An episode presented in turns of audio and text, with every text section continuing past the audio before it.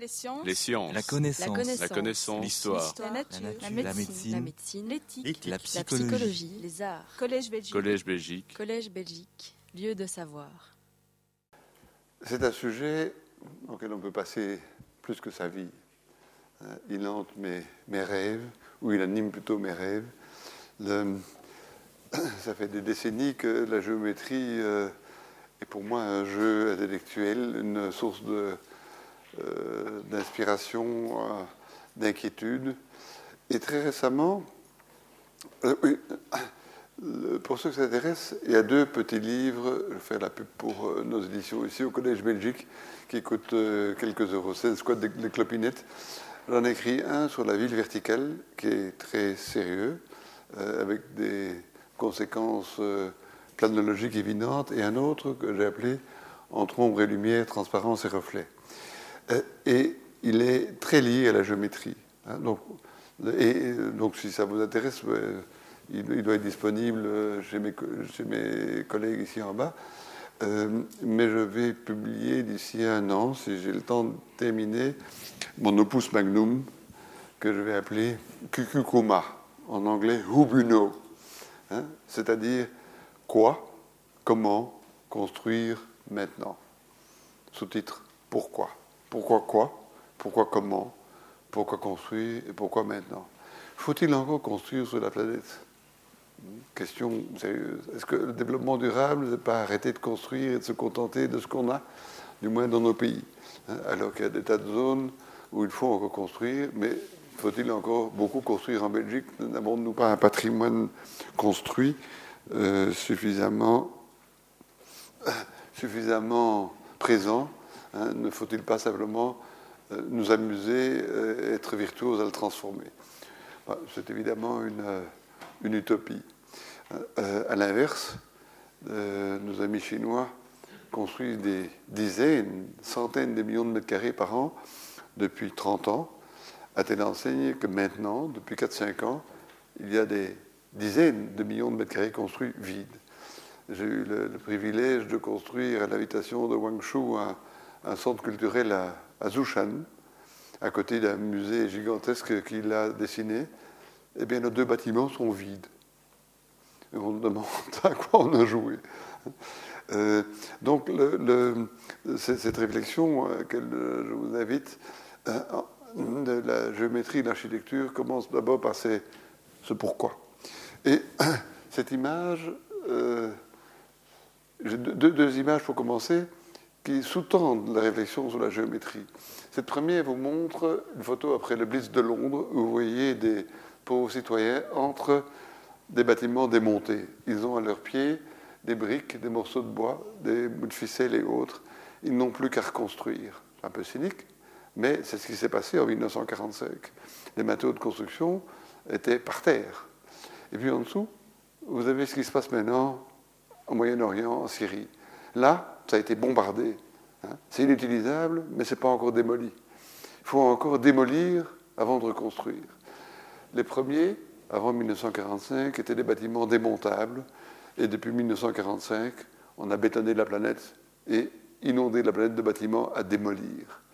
C'est euh, un fait absolument euh, hallucinant. Hop, voilà.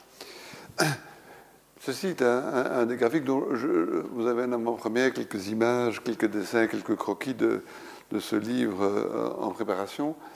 Euh, J'ai mis quelques mois, tellement les chiffres me paraissaient euh, douteux, à établir ce graphique, à le vérifier, à le contrôler. Je dois à ma collègue professeur de, botanique à l'UCL et représentante de l'Organisation s'occupe des forêts les données sur le bois qui étaient inaccessibles sur Internet. Qu'est-ce que ce graphique montre? Eh bien, il montre la, production des matériaux de base de 1945 à nos jours, où il y a, euh, ça s'arrête en, en- en 2000 en 2000 en 2017. Euh, Je vais devoir revoir mes calculs si peux y avoir les chiffres plus tard. Et vous voyez euh, le ciment, le ciment Océanie hors Chine, le ciment Océanie hors Chine et Inde. Puis vous avez l'acier, le bois, et l'acier orchinéen.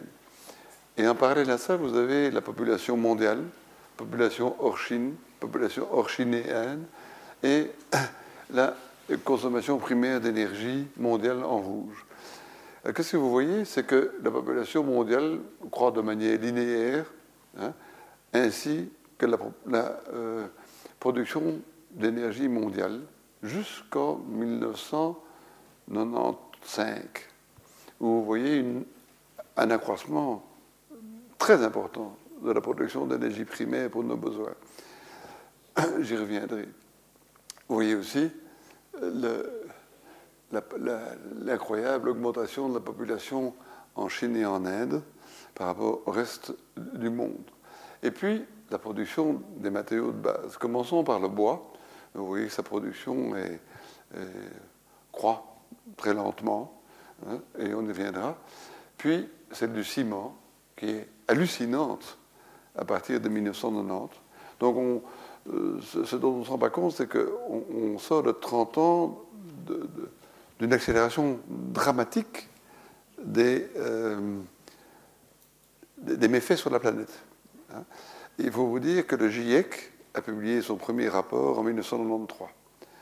Quand on pense qu'il y a encore des lobbies hein, qui dépensent plus d'un milliard de dollars par an aux États-Unis, un milliard de dollars, pour contredire des faits scientifiques avérés, il y a de quoi être inquiet.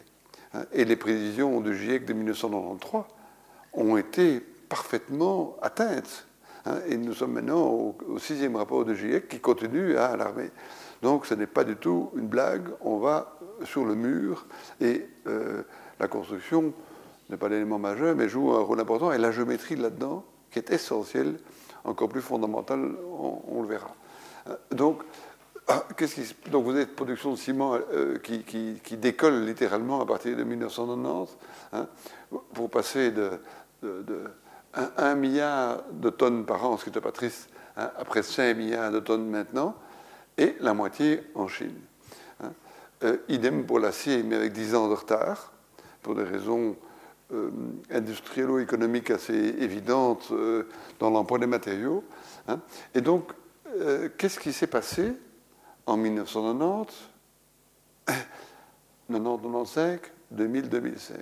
En 1990, vous avez d'abord la chute du mur de Berlin, l'ouverture de la Chine, la mondialisation de l'économie et l'arrivée d'Internet. Et en même temps, la publication du premier rapport de GIEC. Donc c'est énormément d'événements simultanément. Hein. pour parler de la finance, qui est euh, euh, démoniaque, les indices boursiers sont passés de 1910 à 1990 de 10 à 100 et sont passés de 1990 à 1998, donc en 10 fois moins de temps, de 100 à 1000.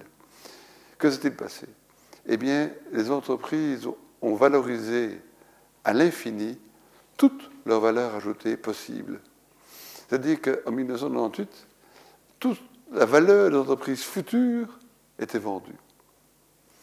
Et ce n'est que par l'arrivée des GAFA qu'on a pu créer une nouvelle bulle financière.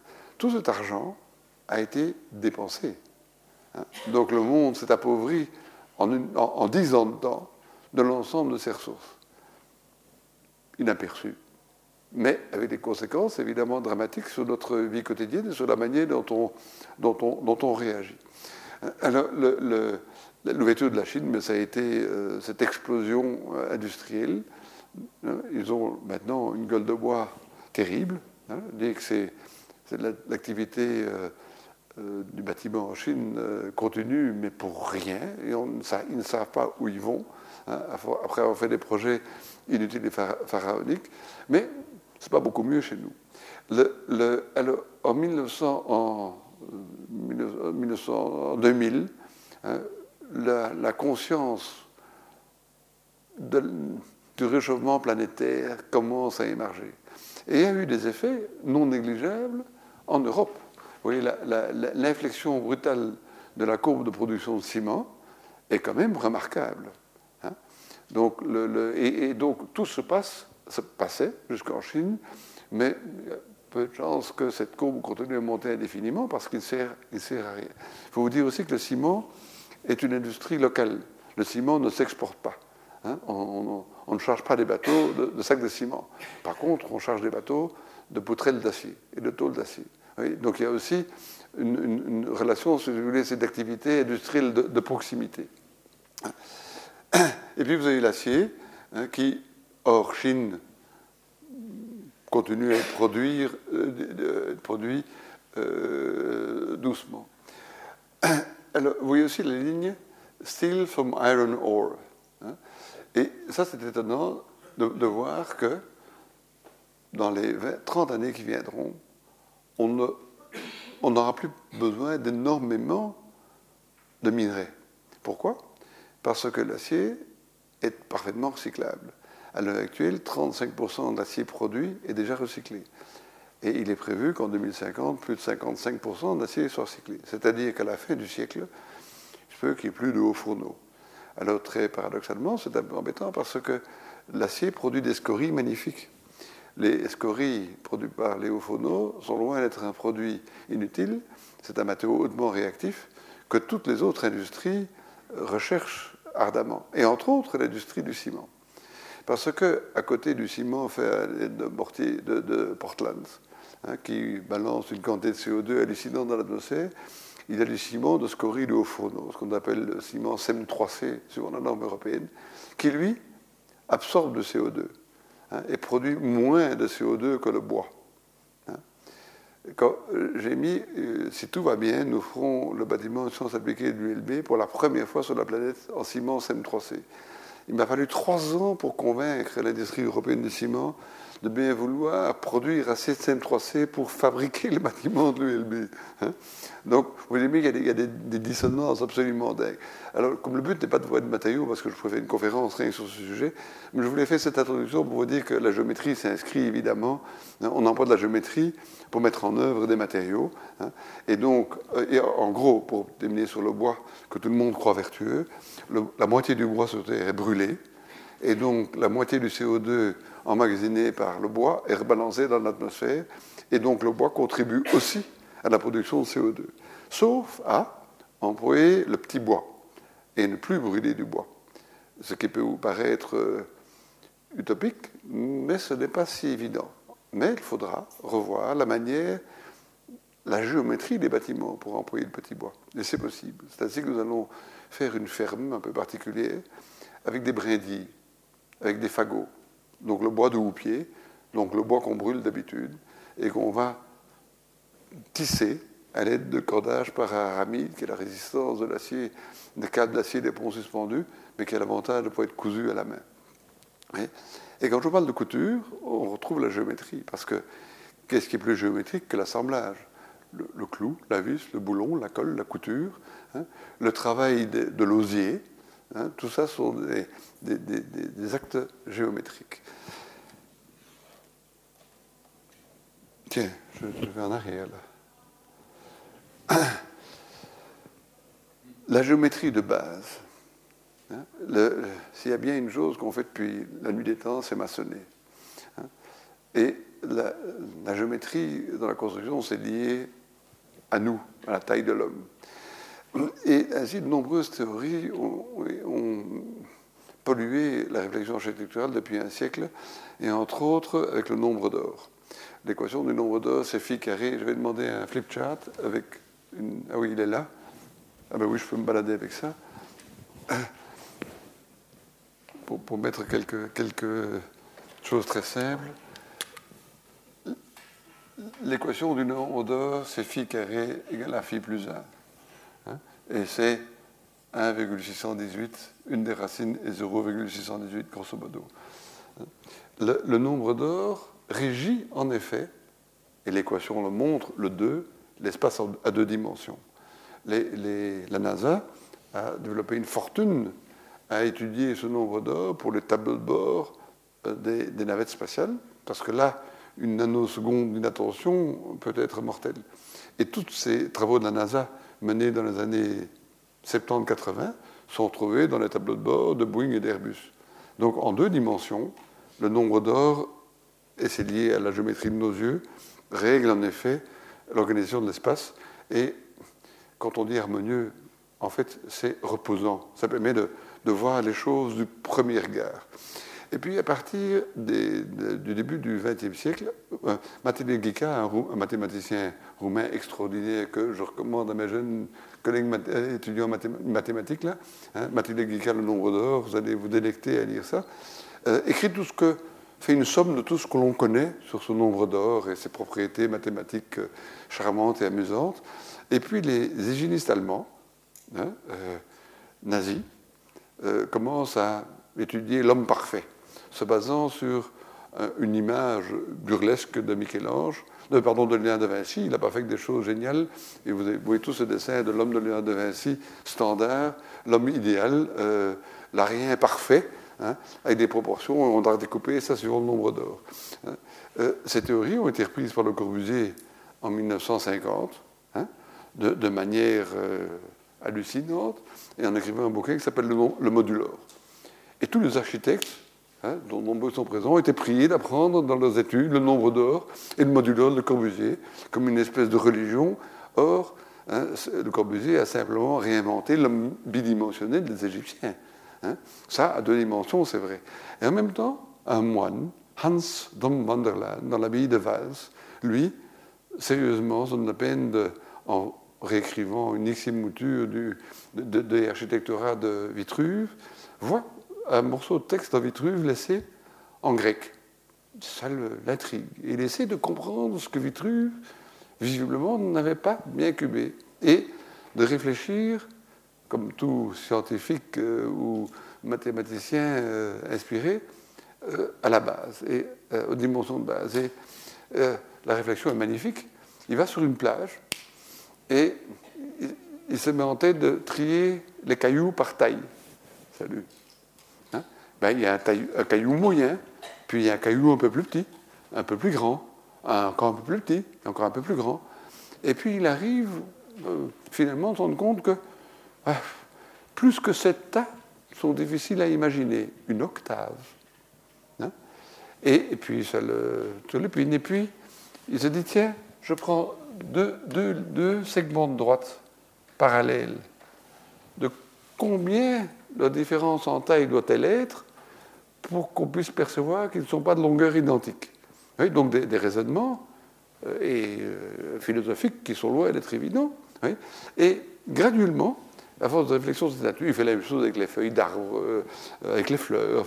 Il observe le monde qui nous entoure en bon moine méditant hein, pour finalement se rendre compte qu'il y a une série très simple, hein, dont je vous donne l'équation parce qu'elle est évidente, c'est que ce qui règle l'espace, c'est phi cube égale à phi plus 1.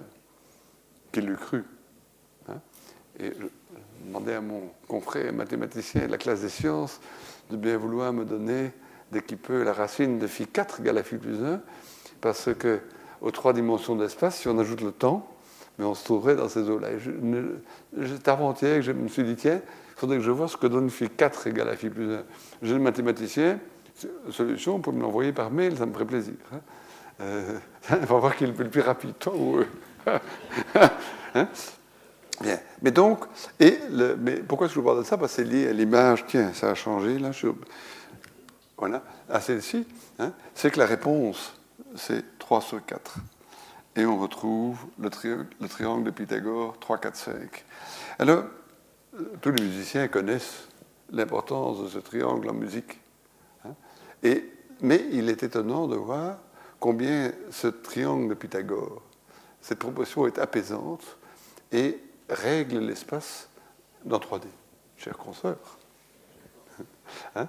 Euh, et c'est amusant parce que, euh, jeune architecte, j'ai même fait en politique un, travail à la mesure de l'homme, tout à fait pollué par le Corbusier, où j'ai étudié quasiment par cœur le module, parce que je croyais à cette connerie. Hein. Il m'a fallu des années. Hein, en décidant, j'ai essayé de dessiner des, bâtiments avec le moduleur, ça ne marchait jamais. Hein, c'était insupportable. Des, trucs qu'un maçon ou qu'un charpentier était incapable de construire. Et puis un jour, j'ai dit, fourte, et j'ai pris une brique, la brique belge, au format 6,5 919, qui, appareillée, est, est 3, 4, 5. Puis je me suis rendu compte que c'était une pente tout à fait normale pour un escalier.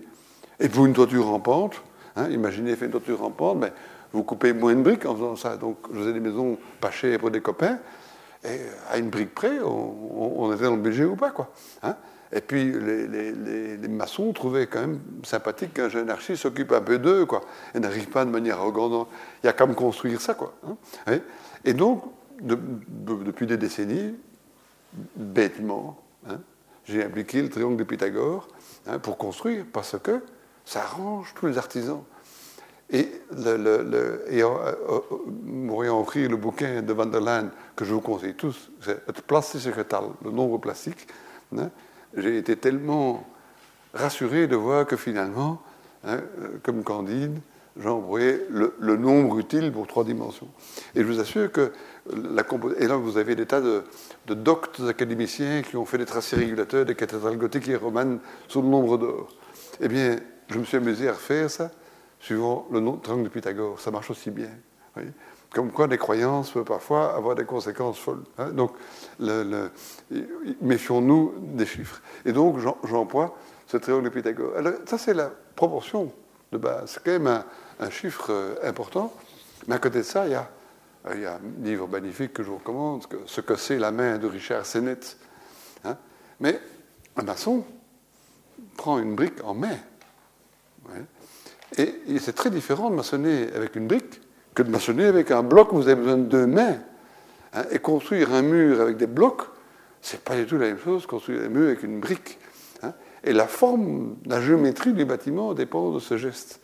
Et vous avez des briques euh, très chics, vendues euh, par des entreprises très chics, qui sont des, formats tout à fait désagréables à tenir en main. Hein. et je vous engage à aller sur un chantier, prendre des, des briques chics et chères, au format insupportable et une bête brique ordinaire, et regardez comment vous la mettez en main, et puis imaginez la maçonner. Hein. Je fais une parenthèse. Les briques la brique était la métaux les plus mauvais pour la planète.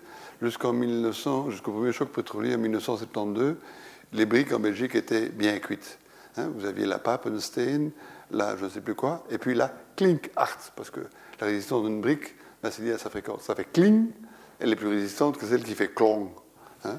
Et, on triait sur un chantier, le bon maçon triait les, briques suivant le cling, clong, clang. Hein. et, c'était très très juste. Et les résistances mécaniques étaient correspondantes. C'est comme le bon maçon avait une canne qu'il enfonçait dans le sol pour savoir à quel niveau il mettait les fondations. Il faisait un essai au pénétromètre statique, euh, comme tous ceux qu'on fait avec des machines très sophistiquées à l'heure actuelle. Et donc ces choses très normales, très euh, évidentes hein, sont oubliées. Alors, le, euh, il faut absolument, dans, ce grand mouvement de, reprise de conscience, retravailler en terre crue. Il se fait que des murs en terre crue ont la même résistance que des murs en terre cuite. Hein. Alors, je reviens après le choc pétrolier. Avant le premier choc pétrolier, on faisait en Belgique des briques très résistantes, on le maçonnait avec de la boue, avec de la chaux, des joints très peu résistants. Hein. Et puis, choc pétrolier arrivant, on allait devoir fermer toutes les briqueteries en Belgique la brique ne pouvait plus payée, ça consommait trop d'énergie. Donc on a demandé au Centre scientifique et technique de la construction hein, d'inventer une manière de garder tout le monde à l'emploi. Et donc on a inventé des briques molles, hein, des briques peu résistantes. Et tous les briquetiers sont mis à fournir des briques, des qu'on cassait à la main. Hein. Mais en employant un bon mortier de ciment portane, oui, ce ciment polluant épouvantable, eh bien on parvient à compenser la faiblesse de la brique. Donc, ou bien vous montez avec des bonnes briques dures, avec des mortiers mou que vous pouvez démonter, ou bien, depuis 1972, vous, maçonnez avec mortier dur et des briques molles. Alors, le problème, c'est qu'en inventant ces briques molles, on a bien dû légaliser la fissure. Le mur en briques dures et joints mous se déformait. Hein, ne se fissurait pas. Le mur en briques molles et en joints durs se casse. Et la norme sur les fissures est née en même temps que les briques molles. Et maintenant, une fissure est légalement autorisée dans un bâtiment. Vous vous rendez compte de, l'aberration de Alors, en même temps, deux jeunes, les frères Nonnet, ont courageusement racheté, il y a quelques années, la briqueterie de Ouanlin, qui était fermée depuis longue date, pour faire des briques de terre crue. Ils sont tombés en faillite à dépasser. Alors que les briques de terre crue de, de c'est une des meilleures qui existent au monde et en Europe, eh bien, ça n'intéresse personne. Donc, le, répondre au GIEC de 1990, on en est loin. commençons par maçonner en brut de terre crue. J'ai rénové pour Petrofina rue Guimard, un hôtel de maître. Et il n'est pas dit que ces murs ici ne soient pas en terre crue, hein, propos. Il y a beaucoup de chances qu'une bonne partie des murs porteurs ici, là derrière, soient en pisé. Hein. Et quelle fut ma stupéfaction ayant enlevé la dorure à la feuille d'or et les plâtres de Paris, hein, alors que je voyais bête que j'avais des murs en maçonnerie, d'arriver sur des murs de torchis. Eh ben, je gardais les murs de torchis et j'ai recoulé des dalles de béton dessus, et ça tient très bien. Donc, hein, aussi, à propos de briques de terre crue, je m'écarte du sujet, mais les greniers de Ramsès II à Luxor, deux millénaires avant Jésus-Christ, toujours là, en voûte, sont en briques de terre crue aux quatre millénaires. Et il a même plus dessus, figurez-vous, depuis quatre millénaires. Hein, donc, méfiez-vous des croyances technologiques. Hein. La science est utile, mais il faut savoir l'utiliser, comme dit l'autre. Mais donc, vous voyez, cette relation intime avec ce que c'est la main euh, est, essentielle. À l'autre, une autre, et il y a comme ça des dizaines d'éléments qui interviennent euh, fortement dans, le geste architectural. Salut, chers confrères. Euh, c'est le soleil. quand vous pensez Hein, tout le monde est obsédé par des, questions d'énergie. Il est évident qu'il ne faut plus employer de pétrole, qu'il n'y a pas de raison d'employer du pétrole pour, chauffer un bâtiment. Hein. Et vous avez quatre sources d'énergie connues depuis la nuit des temps et employées par des ingénieurs qui ne se nomment pas ingénieurs aussi depuis la nuit des temps. Le, vent avec l'éolien, hein, l'eau avec les fleuves, le soleil et la géothermie. Alors, l'eau et le vent, sont pas faciles à utiliser. Par contre, le soleil hein, et la géothermie, oui.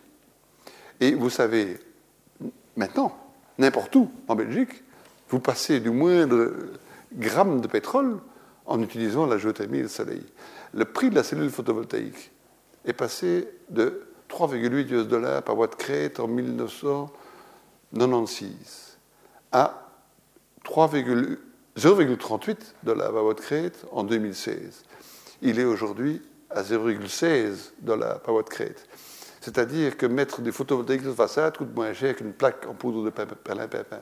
Et vous produisez l'énergie nécessaire. C'est-à-dire que maintenant, quand vous faites une installation photovoltaïque, la charpente métallique qui porte vos panneaux hein, représente 80% du coût.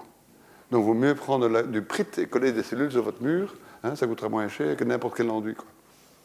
Je ne rigole pas, je suis en train de le faire. C'est la solution la moins chère, comme revêtement de façade, hein, et ça me produit 100 watts crête par mètre carré. Et encore 30 watts crête verticale au nord. Hein? Donc, ne pas employer l'énergie solaire comme source d'énergie de base, il faut être complètement zinzin. Hein? Et par, contre, avec ces règles tout aussi idiotes que le modulo de PEB qui sont imposées par l'administration, vous voyez l'architecture PEB partout en Belgique, c'est-à-dire cette architecture blanche avec X cm d'isolation, un enduit Knauf devant et des châssis en aluminium avec du verre plein d'aluminium et de silicone. Donc, on est, et à nouveau, géométrie, hein, hein, parce que dessiner un bâtiment sans châssis en aluminium et verre plein de, plein de silicone d'aluminium, hein, et sans, euh, sans des couches, il faut dessiner le bâtiment. Et dessiner le bâtiment, c'est lui donner une géométrie et des dimensions et des espaces. Qu'est-ce qui, caractérise l'architecture par rapport à toutes les autres activités intellectuelles? Je veux dire, hein, c'est pas la matière, c'est le fait de l'ingénieur, c'est pas la santé, c'est le fait du médecin. Hein, euh, c'est le vide, le rien. Notre, ce qu'on apprend finalement dans une école d'architecture, c'est à maîtriser ce vide, à donner à ce vide des dimensions, une proportion utile, harmonieuse et qui se joue et qui est alimentée par le soleil. et c'est essentiel. Et donc, le, premier élément géométrique pour nous, bâtisseurs, c'est la trajectoire du soleil. Et elle est différente, qu'on soit ici, ou à Helsinki, hein, ou à Kinshasa. Et donc, connaître le diagramme solaire, regarder la trajectoire du soleil où vous êtes, Hein, c'est le geste premier parce que l'ombre qu'elle projetera hein, est différente d'un pied à l'autre. Les heures d'ensoleillement est différente et ça va dicter la forme de votre bâtiment, la hauteur sous plafond. Hein. si le soleil est bas la plupart du temps, comme en Finlande, où il est très haut la plupart du temps à l'équateur, eh bien, fatalement, vous ne mettrez pas la même hauteur sous plafond. Vous pouvez, paradoxalement, travailler avec des plafonds plus bas hein, euh, à Helsinki, hein, alors qu'à Kinshasa, vous devrez avoir des plafonds plus hauts pour avoir suffisamment de lumière naturelle, parce que 50% de la consommation des bâtiments, c'est l'éclairage artificiel. Ce n'est pas le chauffage. Hein, et donc, commençons par éclairer. Et donc, ceci, alors c'est amusant. Ce graphique, je ne parviens pas à l'obtenir pour une autre latitude que Bruxelles. Hein, au, Joint Research Center de l'ISPRA de l'Union européenne, hein, on peut obtenir les diagrammes d'énergie, mais pas les diagrammes de lumière, qui est la, la petite énergie, mais qui est tellement essentielle. Et j'ai dressé ce graphique à partir de données rassemblées à l'Institut royal météorologique à Uccle par Dogno, hein, un, chercheur fou, qui s'est amusé à mesurer la quantité de lumière qui tombait à Uccle, à l'observatoire. Et il a fait ça pendant 15 ans. Et il en a tiré des valeurs moyennes, hein, eh ben, avec les jours, nous aurons des jours ensoleillés, de, de, pluie, de nuageux et autres. Et ceci est la répartition selon Dogno. Hein, euh, oh, oh, ça c'est un. Il y a une référence qui manque là, c'est pas copyright sa main, c'est de, René Dogno, excusez-moi, je, vois ça. Euh, je, ne contrôle pas tout nécessairement au bureau. Euh, c'est un, un, plagiat. Hein un, abus grossier. Et je, je, vais, je vais essayer de ne pas l'oublier en rentrant au bureau tout à l'heure. Hein. Euh, et, vous voyez donc, et là, vous voyez que cette répartition, curieusement, euh, euh, est bizarre, elle est en cloche au sud. Vous voyez et, tout ça ben, va influencer fortement la géométrie de la construction. Toute autre chose. Dans le genre d'éléments géométriques, voyez, j'en ai pris quelques-uns au hasard. Hein, le, pas. Hein. et, et alors, au pas, vous avez le temps, c'est la fréquence. Quand vous marchez comme ça, c'est une fréquence d'un hertz, hein, un pas par seconde. Ça, de hertz. et puis quand vous excitez pour les 5 hertz, vous cherchez comme des bêtes, vous peut-être monter à 7 hertz, et puis au-dessus, vous oubliez. Euh, mais le pas normal, bah, il fait entre 60 et 70 cm, et gère la forme d'un escalier. L'escalier, dans un bâtiment, il y a quelques éléments stratégiques au niveau géométrie. Et l'escalier, là où il y a plus qu'un étage, est fondamental, non seulement dans sa position dans l'espace, hein, mais aussi dans ses proportions, non seulement sa largeur, mais aussi sa pente. Alors, c'est très amusant de voir, je ne sais pas si vous l'ont mis ou pas, euh, oui, et donc vous avez un escalier, de, alors en dessous de, un escalier qui a une ou deux marches, c'est mortel. Le nombre d'accidents mortels qu'il y a dû à y ait une ou deux marches, c'est incroyable. Statistiques pas faciles à obtenir. Si quelqu'un les a, ça fait trois ans que j'essaie d'avoir des statistiques hein, des décès dans les escaliers par type. Omerta. Ça intéresse personne. Et pourtant, on sait que c'est vraiment une source très dangereuse. Donc il faut au moins mettre trois marches. Trois marches, c'est safe. Faites gaffe, pensez-y quand après, regardez ça. Hein. Et puis au-dessus de 17 marches, il faut un palier. Et c'est vrai un peu partout sur la planète. Oui, comme quoi des trucs géométriques assez élémentaires peuvent guider les choses. Alors en Belgique, euh, ah non. Alors, tiens, j'ai oublié. Euh, les proportions des marches. Eh bien, suivant le pays, les escaliers n'ont pas les mêmes pentes. En Belgique, la marche légale, hein, minimum pour l'incendie, c'est 24 cm de large, 18 cm de haut. Tiens, tiens, 304, Pythagore. Mais quand vous allez vers le sud, les marches sont de plus en plus basses. Hein. en France, elles sont légèrement plus. En Italie, en Espagne, encore plus. Quand vous allez vers le nord, chez nos amis hollandais, vous pouvez avoir un escalier qui a une pente de 60 degrés verticale, escalier de secours. Donc, c'est pour vous dire que cette géométrie est aussi éminemment culturelle, pour une partie. Hein. Et à côté de ça, vous avez des choses universelles comme le triangle de Pythagore. Alors, dans, j'ai choisi quelques exemples parce que le sujet est, énorme. Hein. vous avez euh, la droite, hein, la ligne droite, l'équation du premier degré. Et puis vous avez les équations de second degré, et puis vous montez à l'infini. L'équation de second degré la plus simple, c'est le cercle, x, carré plus y carré, r carré, qui est omniprésent dans tout. Et vous allez voir un petit graphique que vous avez tous dû apprendre au, lycée. Hein. Et euh, parmi les, équations de seconderie, il y a l'ellipse et l'ovale.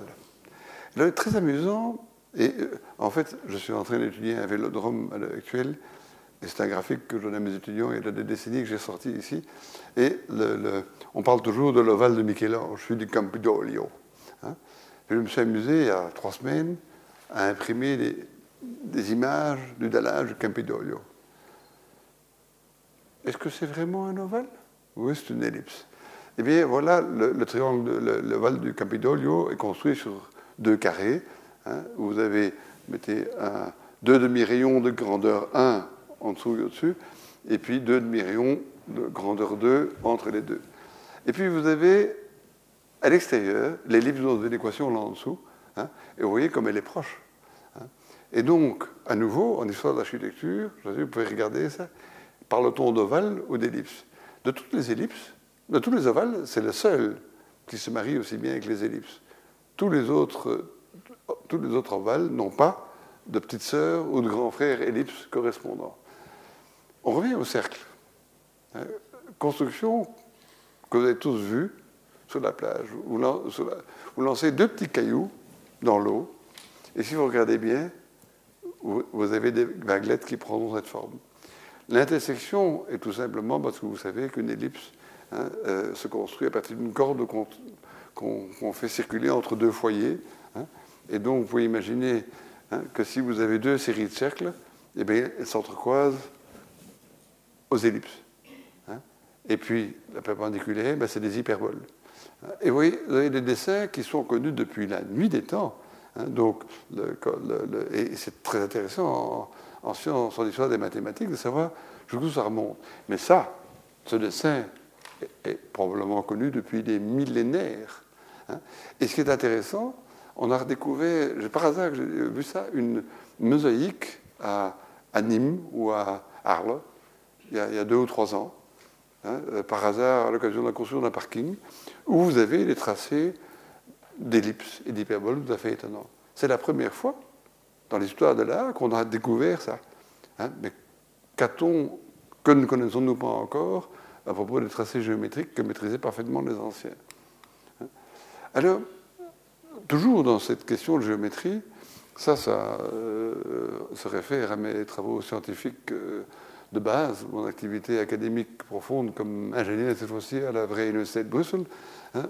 il y a une euh, vingtaine d'années, et ça faisait déjà quelques décennies, je cherchais, comme ingénieur, quelle géométrie donner à la structure portante qu'il fallait que je trouve entre une série de points d'appui avec des cas de charge.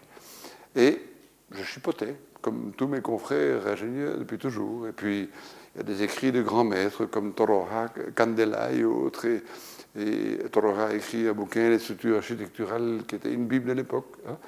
Et puis, euh, Frei Otto euh, à Stuttgart, l'Institut für Planung, a développé une équipe de chercheurs là-dessus. Ils avaient trouvé et, la collection complète de ces ouvrages. Et par le plus grand des hasards, en vacances un jour en Italie, probablement comme Manderland a compté les cailloux sur la plage, je me rends compte qu'il y a moyen de trouver un, nombre adimensionnel que j'ai appelé l'indicateur de volume. Et pour les jeunes mathématiciens, pour les sur Wikipédia, il y a l'indicateur de volume et de déplacement d'une structure architecturale, de volume and displacement, indicator of an architectural structure, et vous aurez là tout le développement mathématique détaillé. Mais en bref, hein, vous prenez une structure, vous la passez dans une machine à laver, si c'est une structure de dimension L, sous des charges F, travaillant à une contrainte sigma présente en volume V, si vous réduisez cette structure à l'unité en longueur, que vous la chargez par 1 newton, la faites travailler à Pascal, vous avez un volume de matière qui est l'indicateur de volume que appelé W, équivaut sigma V sur FL. Alors pourquoi est-ce je parle de ça, de vos géométries Bien parce que il se fait que ce nombre dimensionnel est uniquement euh, fonction des proportions de la structure, de sa longueur et de sa hauteur. Et, ici, c'est un cas, euh, et je l'ai encore employé, j'ai dressé ce graphique, il doit y avoir 15 ou 20 ans, et il se trouve à grande échelle collé sur un, mur au bureau, et on y va souvent. Hein. c'est élémentaire. Il s'agit de se dire, on doit mettre, franchir une portée, mettre une poutre, si vous voulez, entre deux appuis, hein, charger uniformément. hein, ben, vous avez, voilà, toutes les réponses possibles, il n'y en a pas d'autres, hein, du, tronc d'arbre rond, qui est la ligne la plus haute, là, vous voyez, barre ronde, la ligne la plus verticale. Hein. Et donc vous avez la quantité de matière consommée qui est W en fonction des proportions, de l'élancement. Et puis, au plus bas, ben, vous avez, qu'il le cru, un arc parabolique de section variable avec deux culées obliques. Et entre les deux, vous avez toutes les familles de, structures possibles, imaginables. Eh bien, par exemple, ce matin, discutant avec des confrères ingénieurs pour un projet très réel, où on a une calotte ellipsoïdale et, des, éléments comprimés, mais qui doivent prendre un peu en flexion, si on les fait en profilé industriel en forme de I, ben, vous avez ce poids-ci. Et si vous passez à des treillis, vous avez ce poids-là. Et donc, rien que par l'idée, au moment où on est en train de concevoir le bâtiment dans cet élément géométrique, eh bien, on a inconsciemment dépensé dès le départ le double de matière par rapport à ce qui est possible. Et ce n'est pas pour autant qu'employer des profilés sous forme de I est mauvais, mais il faut au moins être conscient qu'il y a des alternatives. Et j'ai quitté une réunion avec un constructeur métallique tout à l'heure, où on a évoqué, vraiment beaucoup, beaucoup, pour euh, qui a 500 tonnes d'acier, hein, qu'est-ce qu'on va faire? Eh bien, on ne sait toujours pas.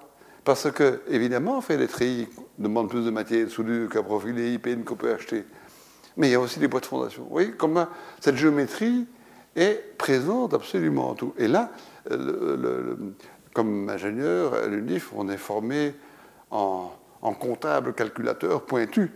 Euh, aucune intégrale ou dérivée n'a plus de secret pour nous après 5 ans de Polytech. Mais par contre, la forme de ce qu'on doit calculer, ça, on ne nous apprend pas. Hein. c'est un parcours solitaire et compliqué que j'essaye à la VUB en tout cas.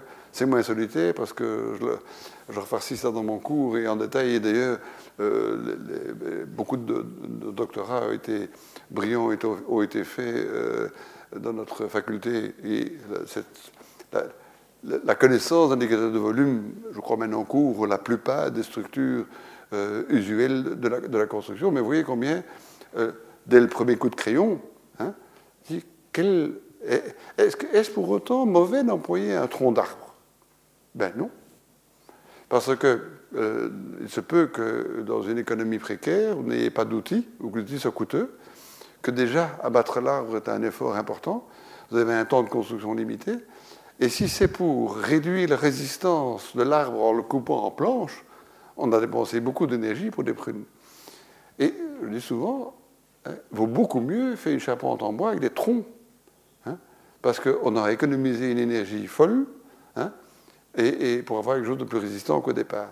Mais théoriquement, géométriquement, le, le, tronc, c'est la structure la plus mauvaise qu'on puisse imaginer. Oui donc, il y a. et, ainsi de suite. Ah oui, c'était là. Ben voilà, les ponts des escaliers. Hein, entre les Pays-Bas, hein, où on, a, on peut avoir une hauteur de 21 cm sur 18, hein, et l'Italie, où c'est 17 cm sur 30. Étonnant, hein Est-ce que c'est lié à la température? Faut-il marcher plus fort aux Pays-Bas pour avoir moins froid? Je, vous laisse réfléchir. Sans, parler de, l'échelle de Meunier, qui est un dispositif tout à fait sûr, hein, ou de l'échelle toute droite. Hein. Et vous pouvez vous poser la question, c'est une construction dans un logement, hein. plutôt que d'avoir un escalier dangereux, pourquoi pas mettre une échelle? Eh bien, je, l'ai fait. ça a aidé des pauvres familles à avoir un logement plus petit mais confortable. Toujours à, l'extrême, ceci était un concours que j'ai eu le privilège de perdre. Euh, et je suis très fier d'avoir perdu, parce qu'il se fait que cette image est maintenant utilisée par euh, la, division recherche de la communauté européenne euh, en couverture de son prochain rapport. Il s'agit d'une... C'est tout à fait constructible. Il s'agit d'un centre culturel pour les frères Barilla à Parme, hein, et la, solution que j'aurais proposée était de faire une vaste calotte, qui était un écosystème, puisque l'objectif était de se préoccuper d'écologie, et évidemment d'employer un minimum de matière. Et là, ce n'est que de la géométrie. De quoi est-ce fait? Eh bien, c'est un, une calotte en, en hyperboloïde au cube. XY, l'équation, ça c'est XYZ égale alpha cube. Hein, une courbe un peu particulière, mais qui a pas mal de vertus au niveau de regéométrie. Hein, et qui est fait en tôle de 1 mm d'épaisseur. Donc, vous avez une idée, vous voyez la taille d'un bonhomme, là, donc ça fait plus de 150 mètres de long. Hein, et ça tient sur des colonnes de 5 cm de diamètre, hein, sur des hauteurs qui montent à 30 mètres, contremontées par des fins câbles d'acier. Il n'y a encore aucune structure comme ça construite sur la planète. On aurait pu faire ça déjà il y a un siècle. Hein, parce que les tôles minces résistantes, ça existe. Mais c'est tellement bizarre. Hein? Le dernier qui a fait ça, c'est Vladimir Choukov à Nini Novgorod en 1895. Et, ça, et son extraordinaire tente a été détruite. Tout ce qui reste de lui, c'est cette magnifique tour de communication à Moscou que Poutine vient de classer comme, monument national, et, heureusement. Et donc, vous avez une, structure gigantesque, faite de tôles d'un millimètre d'épaisseur, de câbles de 2 mm de diamètre, hein, et de petites colonnes de 5 cm de diamètre. Et ça résiste au tremblement de terre. Hein. et ça, c'est vraiment la, géométrie d'abord, puis la matière. Alors, si ce coup-là, je n'ai pas parvenu à convaincre, voyez, ça c'est d'autres images qui vous montrent le tracé géométrique de ça. Hein.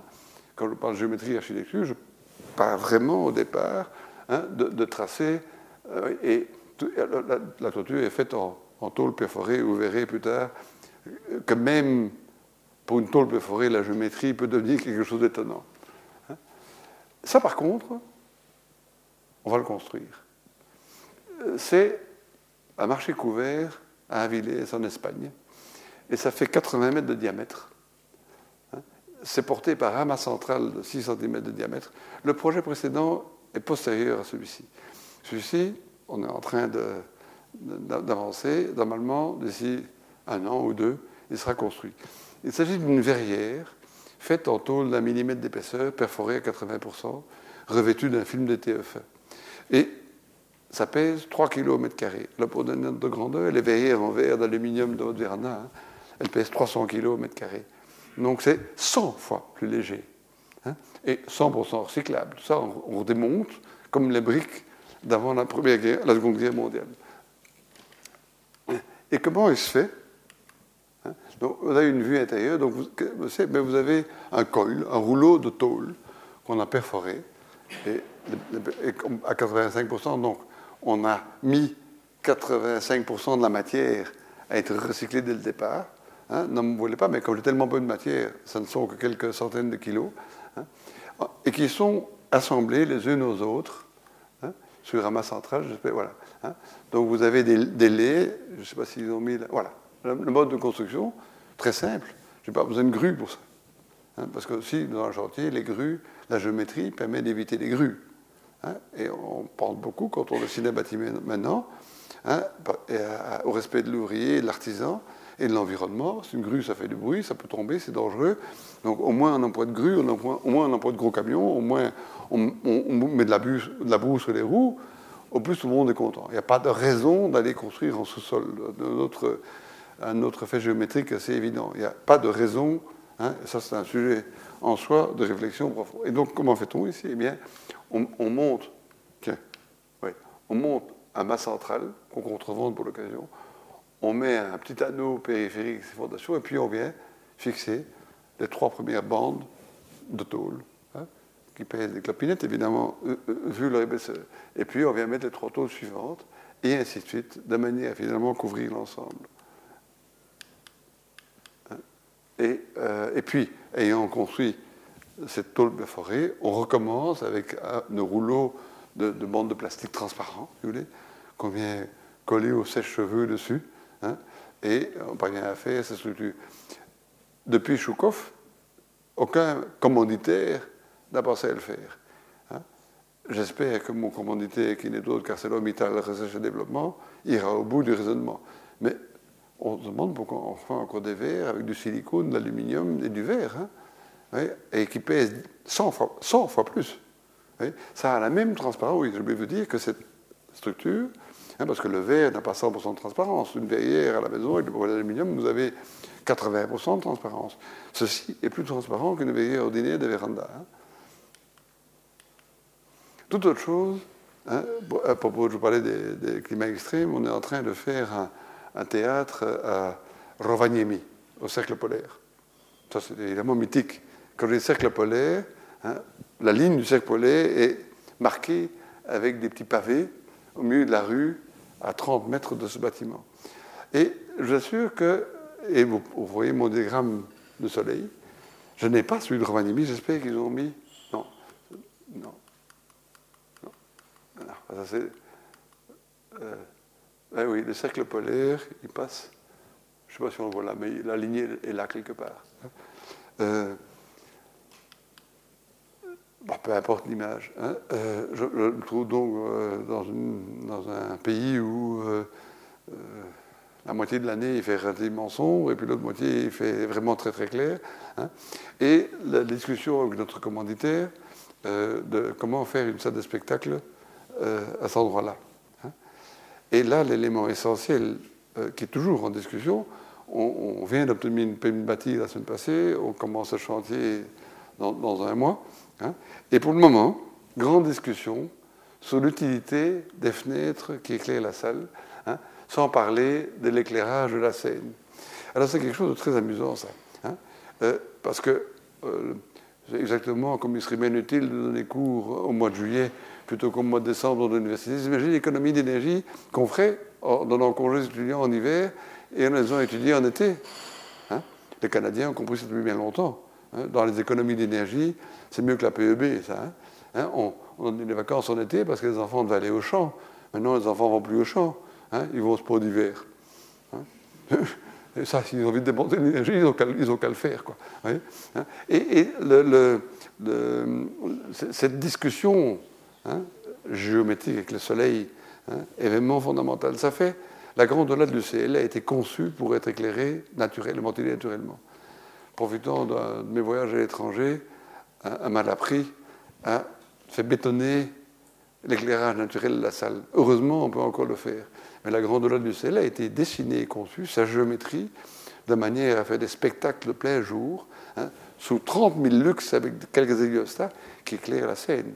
Hein, était conçu de manière à ce qu'on puisse y donner cours avec le plafond complètement éclairé. Toute la forme du plafond de la grandeur, la géométrie de la grandeur du ciel a été calculée, dessinée, calibrée pour diffuser doucement cette lumière naturelle. J'attends toujours un mécène pour corriger la connerie de ce malfrat, hein, qui a, hein, dans une, vous imaginez, une université qui devrait quand même être exemplaire en matière de développement durable. À la Maison de la Culture de Namur, on fait l'éclairage la scène. Et vous savez comment? On a un design build. Donc mon client est l'entrepreneur.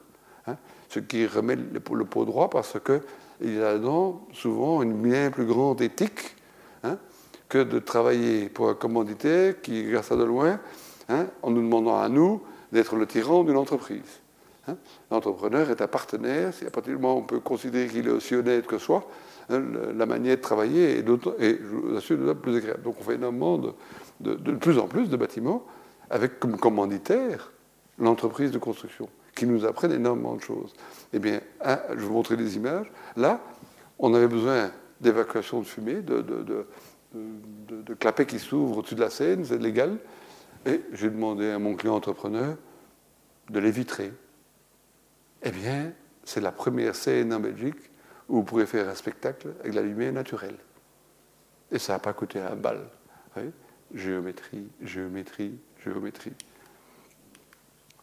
Tout autre chose, hein, ça c'est un projet d'une fondation, de la fondation de l'Inde de Rock à Saint-Laurens, et à la fondation Veraneman, ou encore, à, où ça c'est? Hein. C'est un, un, ingénieur qui dessine des super tankers et elle hein, de Raquel Welch magnifique, et capitaine au long cours et dirige un méthanier de 300 mètres. Déjà, donc, un couple de commanditaires particuliers qui ont acheté en Flandre, ça c'est le projet de la maison, euh, une vieille ferme abandonnée, hein, dont, les bêtises sont là. Et euh, l'idée est de se dire, bon, et le nombre d'artistes qui n'ont pas, excusez-moi, la nouvelle centrale téléphonique du bureau est branchée sur nos GSM. Donc, bref, ça sonne deux fois, puis c'est le bureau hein, qui me cherche dans mon bureau probablement. et l'idée est de, retaper en casco hein, les, vieux bâtiments agricoles hein, qui sont en ruine, de donner un logement aux artistes sans abri, de leur donner la possibilité de planter euh, des chicons, des pommes de terre ou, des, des, groseilliers, et puis de venir vivre au milieu de cette histoire. Et donc la question était, dans, avec ce magnifique projet, tout à fait non conforme à la législation en Flandre. Donc, ça va probablement remonter au ministre-président flamand pour avoir son approbatou. Mais faut, rien, n'essaie d'espérer pour entreprendre. Donc, commandité merveilleux. Hein, je veux hein, il a cette idée, il veut arriver à son but. Hein, alors, pour tout vous dire, les règles d'urbanisme en Flandre nous imposeraient, on peut construire, hein, mais il faut raser la ferme et mettre une villa Montreuil à la place. Quoi. Ben ça, je l'ai dit, en Belgique, il faut arrêter de démolir. Il faut retaper tout ce qu'on a. Hein. généralement, la géométrie de ce qu'on a est bien mieux de ce qu'on pourrait faire. Hein. Et donc, la question, c'était pas évident du tout pour moi de quelle forme trouver ici? Et on a, j'ai, je crois, mille dessins. Et euh, pas, pas n'importe quoi, à, réfléchir à ce qu'il fallait faire. Et tout est parti d'un premier geste, euh, un consensus, première rencontre avec les commanditaires, quand ils m'expliquaient leur, beau projet, euh, le, de, projet fou. Hein, j'ai dessiné trois, sur une feuille de papier, que je vais le faire là. Je m'appelle comme si j'étais hier. En discutant avec eux, je dis, mais ik denk dat zoiets moet zijn. Uh, werken, wonen, slapen. En gros. Et je la vois en crédit qui me répond That's it. 18 mois de dessin, 1000 dessins pour transformer ce petit geste en ce bâtiment. Alors, ce sont des ménisques basés sur le pentagone, l'hexagone et l'heptagone. Je crois qu'on en a dessiné une cinquantaine. Une fois qu'on est arrivé à ça, à, regarder, à recalibrer les, mystères du pentagone, de l'heptagone, de l'hexagone. je peux vous dire que si le, si le, pentagone avec le nombre d'or a été étudié, réétudié, l'hexagone est assez banal, l'heptagone, c'est un désert intellectuel absolument étonnant. Et donc, euh, jeune mathématicien, je vous engage à explorer l'heptagone. Il y a des choses étonnantes là-dedans. Hein. voilà. et, voilà le, alors, en fait, c'est un bâtiment casco. On a bien dû, pour le permis de bâtir, qu'on a introduit, mettre euh, des chambres de salle de bain, un bureau et des pistatières, hein, mais l'ensemble est, complètement ouvert. Namur. qu'on est, ça, c'est le chantier de la maison administrative de la province de Namur. C'est un bâtiment à énergie positive. Chercher l'énergie dans le sol. Hein. Euh, on a des vitrages clairs, des fenêtres ouvrantes et le bâtiment est ventilé naturellement. C'est-à-dire que ce bâtiment est truffé, comme un yazd, vous avez ces cheminées en terre crue hein, qui ventilent dans ce climat chaud, hein, euh, qui ventilent le bâtiment. Mon, commanditaire, l'entreprise Yann de Null à, Lost, dire à un entrepreneur, non, on va faire. Oui, ce bâtiment, il n'y a pas un gramme de béton. Tout est en bois et en acier. Fenêtre ouvrante, hein, et pour arriver à ça, ben, il a fallu bien réfléchir à une morphologie parce que ça se passe à marché design build, c'est une administration ou quelqu'un qui fait un appel à projet avec un prix. Donc, un entrepreneur va chercher une équipe d'auteurs de, projet à qui il confie de dessiner avec lui ce pourquoi il il va remettre prix. Et puis, il, s'agit qu'on puisse honorer nos promesses et le construire pour ce prix. Hein. Et comme c'est un marché compétitif, ben, on doit. Et c'est très parce que quand vous y pensez, c'est quoi un bâtiment écologique? C'est un bâtiment pas cher. Parce que l'unité monétaire internationale, c'est ni l'euro, le yen, le dollar ou le yuan, c'est le joule ou le kilowattheure, si vous préférez. Et au moins vous dépensez de kilowattheure, au moins ça coûte cher, par définition, Et donc le bâtiment pas cher, pour autant qui répond à tous les autres critères, est évidemment le bâtiment le plus respectueux de l'environnement, par essence. Pour autant qu'on parvienne à garantir les performances auxquelles on s'était attaché. Eh bien, euh, c'est un fameux exercice. Hein. On, est en plein en train, les fondations sont vissées, on commence à mettre au point, je vois le prototype d'un élément de l'enveloppe avec tous ces détails dans, dans, 15 jours. Il faut une quantité. On a mis, on a investi, nous, 10 000 heures d'études pour faire la proposition. Je ne sais pas si vous vous rendez compte. Quoi. Hein. et, on a fait appel à 30 spécialistes différents, 10 centres de recherche parmi eux. Hein. Ça a été de l'Institut von Karman, hein, à l'étude de la, pollution de l'air, faire des mesures de l'air et autres, pour, dire, pour être sûr que l'air euh. Ah il faut aussi vous dire ici, par exemple, géométrie, ce bâtiment est sur pilotis. Hein, et il est dans un jardin. Et comme c'est un chantier sec, on fait d'abord le jardin. Comme ça, au moins, quand le bâtiment s'est fini, on n'a pas de petits arbrisseaux devant soi. Hein. Mais la raison, elle est fondamentale. Parce qu'un jardin, ça produit quoi? De l'oxygène. Les bagnoles, ça produit du CO2. Hein, rue de la quand vous trouvez un immeuble, vous pouvez prendre l'air à 25 mètres de haut, et encore, ce n'est pas de l'air très pur, ça pue encore. Hein. Mais un mur au bord de la Sambre, vous serez bien fou d'aller prendre l'air en haut, vous prenez l'oxygène, le ras du sol, c'est de l'oxygène tout frais qui vient d'être produit. Hein. Pensez à ça. C'est pas si idiot euh, de, mettre la campagne en ville, de remplacer les bagnoles par euh, un potager. Et le mettre sur le toit, c'est pas très utile. C'est à la mode, je sais, mais notre oxygène là, il fout le camp, quoi. Si vous mettez votre jardin au sol, ben, il monte et il rentre dans votre bâtiment. C'est quand même plus logique. Hein, donc, aussi se méfier des, modes. Hein, tant qu'il est, pour aussi tartiner vos bâtiments, les façades de plantes, tant qu'on y est. Tout ça est très PEB et, in the mood. Je fais ça aussi, hein, pour rigoler. Oui, ben voilà. Ça, c'est si on ne plante pas le bâtiment au départ. Ça, c'est ce qu'on aura, comme on le voit maintenant. Alors, pour la petite histoire, euh, j'oublie son nom maintenant, mais à Namur, dans la citadelle, il y a un, parfumeur, un, fabricant de parfums. Je suis confus, son nom m'échappe maintenant, vous m'excuserez auprès de lui, mais il fait partie de l'équipe. Et je lui ai demandé de choisir une rose qu'il affectionne particulièrement, qui n'est pas utilisée pour les parfums encore sur la planète, et on les plante ici pour produire la rose de Namur comme parfum, qui sera réservée aux fonctionnaires de l'administration de la province de Namur. Et ici, idem, mais voilà les roses. Alors, pour la petite histoire, ce n'est pas des très bonnes images. Hein. Euh, L'architecture, ce n'est pas être fabricant d'images de synthèse. C'est aussi une mode très dangereuse, ça depuis le début des temps. Hein. Vous avez des très, mauvais projets qui ont été choisis sur des images magnifiques, dignes des meilleurs musées. Hein. Donc, ces images ne sont pas super belles, mais elles expliquent ce que c'est. Et c'est une idée de l'entrepreneur, Jean-Pierre Mouchet. Hein, la province de Namur souhaitait euh, qu'on leur offre cinq types de finitions différentes, pour le mobilier, pour le vêtement sol, le vêtement de plafond et autres.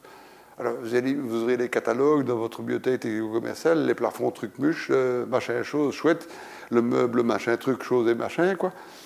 Pas très inspirant, quoi. Hein, et donc, je, me disais, oui, c'est vrai, au fond, si on s'occupe de ça. Et Jean-Pierre Boucher dit, mais à Namur, comme partout ailleurs, hein, il y a un vide-grenier à Namur, le vide-grenier s'appelle la ressourcerie namuroise. Et donc, mettons l'histoire de Namur dans le bâtiment. C'est l'administration de la province. Et donc, tout le bâtiment est fait avec du meuble de récupération des greniers de Namur. Hein, les revêtements de sol, de murs, de plafonds. Et ça met en l'emploi des chômeurs et des handicapés. Plus toute la mémoire de la ville qu'on ressource là. Et, les fonctionnaires choisissent le mobilier. Non euh, je dirais, comme on va au petit rien, quoi. ça va donner évidemment, et donc, ça fait une architecture un peu bric-à-brac, hein, curieuse. Mais ça va être ce que ça va être. Ça, c'est pour rigoler, hein. on ne sait pas quoi on va arriver, quoi. Oui.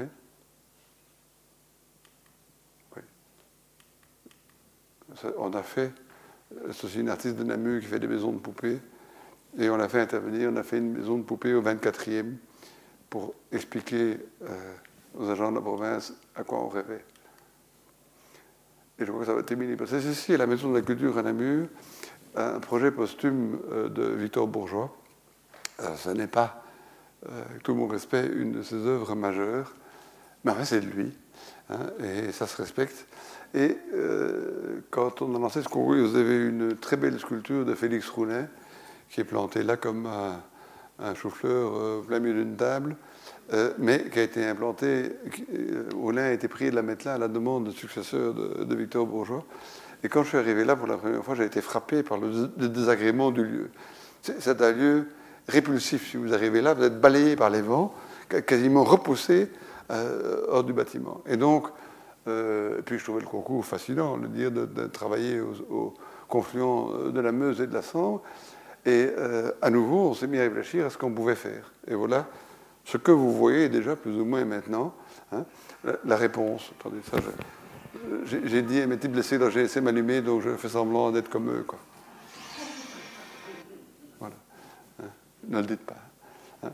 Et donc, on, vient mettre. Euh, c'est un beau programme, c'est un centre culturel.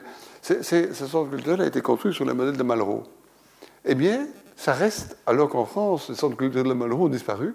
Sud Namur est en plein épanouissement. Et il sera encore plus centre culturel de Malraux maintenant qu'il était au départ. Vous avez là-dedans trois salles de spectacle, la grande salle, la salle expérimentale où j'ai ajouté le cirque, et puis une petite salle musicale de 80 places, donc 500 euh, ou 600, 200, 250 et 80 en bas. Et puis en haut, le, vrai musée sur des étages, euh, musée d'art, euh, hein, où tous les artistes mondiaux font la queue pour pouvoir l'exposer. Je, dirais le, rayonnement international de, la Maison de la Culture de Namur. Hein. Et puis, avait en dessous la, médiathèque et euh, toutes les autres activités culturelles avec des salles de cours, des espaces pour enfants. Donc, vraiment, ce dont Malraux rêvait. C'est-à-dire que, voilà. Euh, vous pouvez imaginer ici, euh, tout, est géométrie. Je ne sais pas si on met ça, mais vous pouvez aller sur notre site web. On a commencé par, quand on intervient sur un bâtiment, hein, c'est essayer de trouver de déceler son tracé régulateur. Qu'est-ce qui se cache derrière la position des murs dessinés? Y a-t-il un tracé régulateur de géométrie? Eh bien, je vais vous dire, il y en a toujours. Même si l'architecte n'en était pas conscient, même s'il n'a pas tracé lui son tracé régulateur, eh bien, il existe. Et on commençait par rechercher le tracé géométrique sous-tendu hein, dans, les quelques plans qui nous restaient de, Victor Bourgeois et quelques esquisses de Victor Bourgeois. Et c'est vraiment cette base qu'on a construit la structure du bâtiment. Alors lié à ça, à propos des nombres, et un autre nombre, c'est très étonnant ça. Euh, depuis la Seconde Guerre mondiale, existe la tyrannie du 120 cm. Toute l'industrie de la construction vous donne des éléments modulés sous ce sort de 120 cm il n'y a pas pire dimension. Hein. c'est juste la dimension qui est trop courte. Hein. la bonne dimension, c'est 135 cm. Je suis un peu court, hein, un, peu, pédant, mais je vous assure que euh, le jour où j'ai dit 120 go to hell et que je suis passé à 135, eh bien, Pythagore et le reste s'est invité facilement et le dessin s'est organisé, les, composants du bâtiment l'un par rapport à l'autre facilement. Et je m'appelle que c'était hier, il n'y avait pas de, pas de membre régulateur hein, de 10 et c'est 135. Eh bien, c'est extraordinaire comment 135 cm s'est mis là-dedans. 135 euh, multiples sur multiples, hein, donc vous avez 135 et que c'est le 3, 180 c'est le 4. Donc vous êtes à 135 horizontal, en 180 en vertical. Quoi, hein. C'est à peu près l'homme standard de Le Corbusier d'un mètre 83, pour rigoler. Mais c'est ce jeu de, 3 horizontales et du 4 vertical, c'est étonnant comme ça marche bien. Et puis vous avez l'inverse de la marche où c'est 4 horizontales et 3 verticales. Hein. Donc vous avez les deux qui se répondent très régulièrement. Alors, ça, c'est la, grande salle. Et, en regardant les, archives, j'ai été aux archives d'Archives moderne trouver des dessins de, bourgeois, trouver une esquisse où tout à coup il y avait un plafond circulaire. Dans la salle existante, absolument aucun cercle n'était visible. Et en regardant le plan, je dis tiens, il y a moyen de mettre un cercle. Euh, et euh, du coup, je pensais à, Garnier, évidemment, hein, avec sa magnifique fresque, avec la fresque de Chagall. Et j'essaye dans chaque projet, parce que c'est une autre géométrie, hein, très très temporelle, très rythmée, celle-là, qui est celle du pêtre. Hein. Le, les, alors, bah, les études de, la géométrie des tableaux, les nombres qui tableaux sont infinis. Hein. et par exemple, au Conseil de l'Union européenne, j'ai envoyé Georges Meurant, puisque je voulais des patchwork de couleurs, euh, puis j'ai envoyé des patchwork de châssis pour la, façade. Je pas mis ça, mais la façade du Conseil de l'Union européenne, qui sont des vrais vieux châssis, donc bâtiment Europa, rue de la Loi.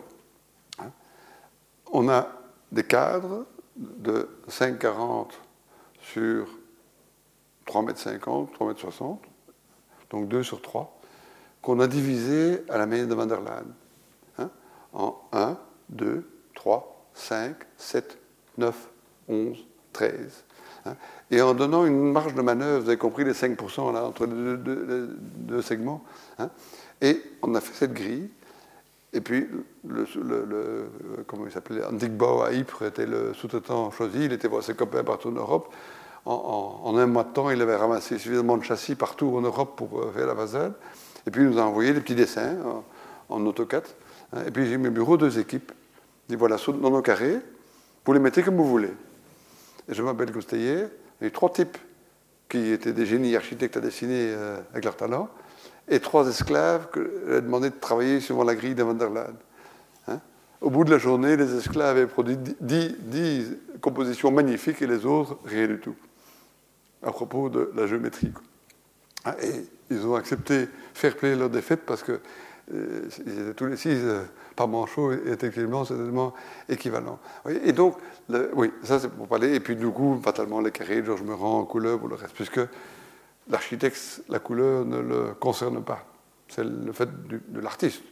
On peut jouer l'artiste. Hein. Je l'ai fait à la Collège d'un Courtrai où la façade n'a comme seule justification qu'un tracé artistique dont je suis l'auteur. Euh, est-ce une erreur? Pas, j'en sais rien, mais c'est un fait. Et ici, j'ai tout de suite pensé à Yves Zurstrassen, avec ses volutes, Yves que je connaissais bien, dont j'admirais l'œuvre depuis longtemps, hein, et qui me faisait penser à Chagall. Et ça, c'est l'image de concours. Maintenant, elle est là, cette fresque extraordinaire, et elle est dans un, dans un cercle hein, qui structure l'espace. Je ne sais pas s'ils ont mis des. ça, c'est la petite salle. la réalité est quasi. Ça, c'est la troisième petite salle. La médiathèque, Ah, oui, peu importe. Euh, le bâtiment. Vous montrer. Ça, c'est tiens, photo de chantier. Voilà le chantier en cours. J'espère qu'ils ont mis. Euh, ça, c'est des photos de chantier. Ah non, ben voilà. Il faut aller voir sur notre site web. Elle est, magnifique. Et dans l'inauguration est au mois de septembre. Voilà. Bref, euh, approche la géométrie de l'architecture. Je pourrais vous tenir la jambe pendant 12 heures d'affilée sur le sujet, en passant d'un projet à l'autre. Euh, n'hésitez pas à me poser des questions si vous en avez.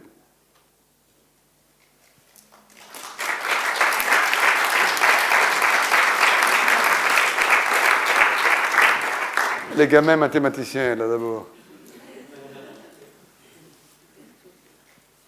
Oui, pardon, monsieur.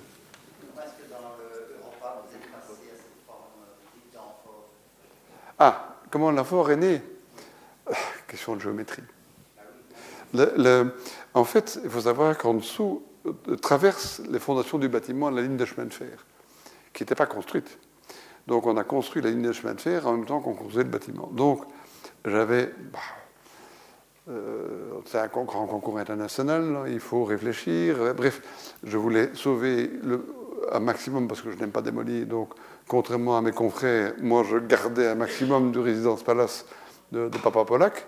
Vraiment comme un maniaque, j'ai évité de casser, je déteste casser, ça m'est insupportable en fait, profondément insupportable. Hein. Et puis, ben, il me restait que le, carré au centre pour venir mettre tout le reste. Hein. Et puis, en analysant le programme, je me suis rendu compte que cafétéria au rez-de-chaussée, autant de mètres carrés. Et puis, la salle de presse. Et il y avait une logique assez cohérente. Et puis, la salle des ministres. Hein. Et puis, la salle des chefs d'État. Et puis, au-dessus, la salle des premiers ministres. Et puis, au-dessus, la salle à manger des chefs. Et il y avait des surfaces. Et, euh, et, ce genre de salle de réunion, vaut mieux la faire ronde que carrée. Hein Être dans le coin, c'est toujours un peu débilitant, quoi. Hein hein non, sans, non, sans, blague, mais ça fait partie de la. les chefs d'État se jouent de ça. C'est des stratèges. Quand ils vont en réunion, ils, savent où ils s'asseyent. Et quand la salle est carrée, c'est stratégique. Hein. Et donc, on a évité les salles carrées. Je m'appelle encore écrit évitons des disputes. Euh, donc, les salles vont être plutôt arrondies pour, que, pour être friendly. Et, mais le rond ne marchait pas. Il n'y a pas la place. Je commençais avec des ronds, puis et puis, ben, on a essayé des ovales ou des ellipses puis ça se mettait incroyablement bien. Et le plus extraordinaire, euh, vous pouvez aussi voir sur notre site, vous pouvez décharger ça sur notre site web gratos des bouquets ou les acheter à librairie. On a, je vais faire ces deux livres complets pour expliquer en détail le pourquoi, le comment ce, bâtiment. Mais ce qui était magnifique, c'est que vous avez donc deux, les, axes, les grands axes des ellipses sont superposés, mais au troisième étage, là où êtes plus gros, la, salle devait être tourné un nombre de degrés pour s'intégrer convenablement. Et donc, vous aviez une structure parfaitement symétrique, en, plan, en géométrie, mais au look, complètement dissymétrique. A dancing lady. Et ça, à propos de géométrie, c'est dingue, D'avoir une structure, un dessin parfaitement géométrique, mais qui est vu, qui, quand on le regarde, est dissymétrique. Mais c'est symétrique. Mais c'est pas symétrique. Hein. Et, donc, il y a quelques formes comme ça, et ça, ça me fascine. Je suis à la recherche, puisqu'on dit toujours je suis raide, ce qui est vrai, hein, puisque j'ai bien la géométrie les choses. Hein. Euh, eh bien là, j'étais pour une fois parvenu à faire ma dancing lady. Hein. Euh, malheureusement, plus on gagne le concours par le plus grand hasard. Je me rappelle, j'étais à Fumicino en attendant un avion au nom de je ne sais plus quoi. Quelle surprise de gagner ce grand machin. Et, et puis, euh, très rapidement, la programmation et autres, bah, il y a les, traités suivants, les, Lisbonne, Lisbonne 2 et autres, etc. en plus. Euh, bah, il faut mettre de la place en plus, quoi. Hein. autant de traducteurs, autant de langues en plus, de machin. Hein. et on a dû remettre tous les grands, les grands axes, les petits axes. Ceci dit, il y a elle danse encore un tout petit peu, quoi. Mais voilà, après, il y a, toute l'histoire. Parce que, aussi, vous pourquoi est-ce que je suis symétrique? Parce que, pour l'ingénieur que je suis, je sais qu'une structure symétrique, à géométrie symétrique, est toujours plus légère qu'une structure désymétrique. La la, pour la construction, est coûteuse. Alors, vous pouvez faire des ensembles symétriques, mais qui sont l'adjonction de parties symétriques. Hein, en d'autres termes, et Palladio se jouait de ça merveilleusement bien, hein. mais vous pouvez faire un bâtiment comme ça, avec trois structures symétriques qui présentent une géométrie globale des symétriques qui est parfaitement lisible pour l'ingénieur. Par contre, faire un bâtiment qui serait comme ça, je fais la, même chose, hein, ça c'est une connerie pour l'ingénieur. Et donc, ça c'est tout autre sujet aussi important dans lequel je m'étends longuement dans quelques communs, c'est le joint, l'espace, la magie et l'importance du joint l'élément entre les éléments. Et à ça est liée une chose qui est complètement oubliée dans l'architecture dite moderne, c'est le trait d'ombre.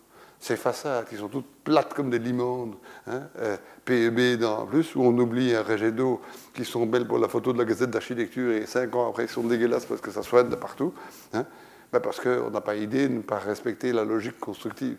Autre point de géométrie, hein, que quand vous faites une, fenêtre, et que vous avez un mur en dessous, ben vous mettez un seuil pour que la goutte ne tombe pas sur l'enduit. Hein. Mais ça ne fait pas chic, ça. Hein. Hein, dans ces bâtiments modernes, euh, sous la pollution et la tyrannie millions d'euros, on élimine ça. Du coup, on résout ça avec des tonnes de silicone. Il n'y a pas que là qu'on pas de silicone. C'est aberration. Et je répondais à votre question. Les sciences. Les sciences. La connaissance. La connaissance. L'histoire. La, nature. La médecine. L'éthique. La, psychologie. Les arts. Collège Belgique. Collège Belgique. Collège Belgique. Lieu de savoir.